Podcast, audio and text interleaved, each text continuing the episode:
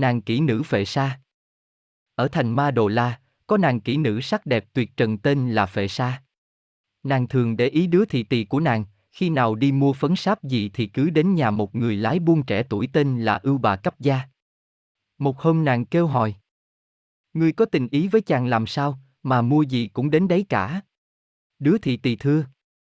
Chàng người phong nhã, tánh tình thuần hậu, lại là người chí thành theo đạo Phật, mọi người đều kính mến. Nàng phệ sa nghe nói liền sai thị tỳ đến mời chàng đến chơi. Chàng bảo về trả lời. Bây giờ chưa phải lúc gặp tôi. Nàng nghĩ sợ chàng hiểu lầm phải có tiền, nên sai đến nói lại. Chàng cũng vẫn trả lời. Bây giờ chưa phải lúc gặp tôi. Cách ít lâu, nàng phệ sa muốn bán mình cho một nhà buôn giàu bèn mưu giết người nhân nghĩa cũ. Việc tiết lộ, bị vua Na Đồ La truyền bắt, cắt tay, cắt mũi rồi đầy ra ở ngoài bãi Tha Ma.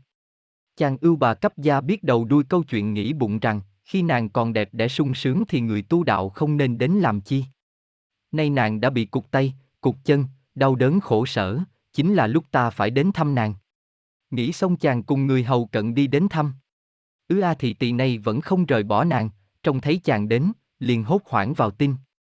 Nàng phệ sa vội lấy miếng vải khoác trên thân, khóc lóc tuổi thẹn mà nói rằng Thưa chàng, khi người thiếp thơm đẹp như đóa sen báu thì chàng không đói hoài đến. Nay thiếp thân tàn ma dại như thế này, chàng còn đến làm gì cho tuổi cực lòng thiếp? Chàng đáp. Trước kia tôi không đến vì tôi không có tà tâm, ngày nay nàng bị nạn, tôi đến để thăm nàng và chỉ cho nàng rõ những thảm trạng của sự khoái lạc gây ra ở trong đời. Rồi chàng đem đạo Phật nói cho nàng nghe, chỉ rõ nhân quả tội phước, khuyến hóa an ủi nàng. Nàng phệ sa tự biết tội lỗi của mình, phát lòng sám hối, tâm được an vui nhẹ nhàng. Và từ đó, chí thành cải hóa theo lời Phật dạy, nàng luôn luôn làm điều lành, tránh điều ác, mở rộng thân tâm, quên nỗi đau khổ của mình, nghĩ đến đau khổ của người.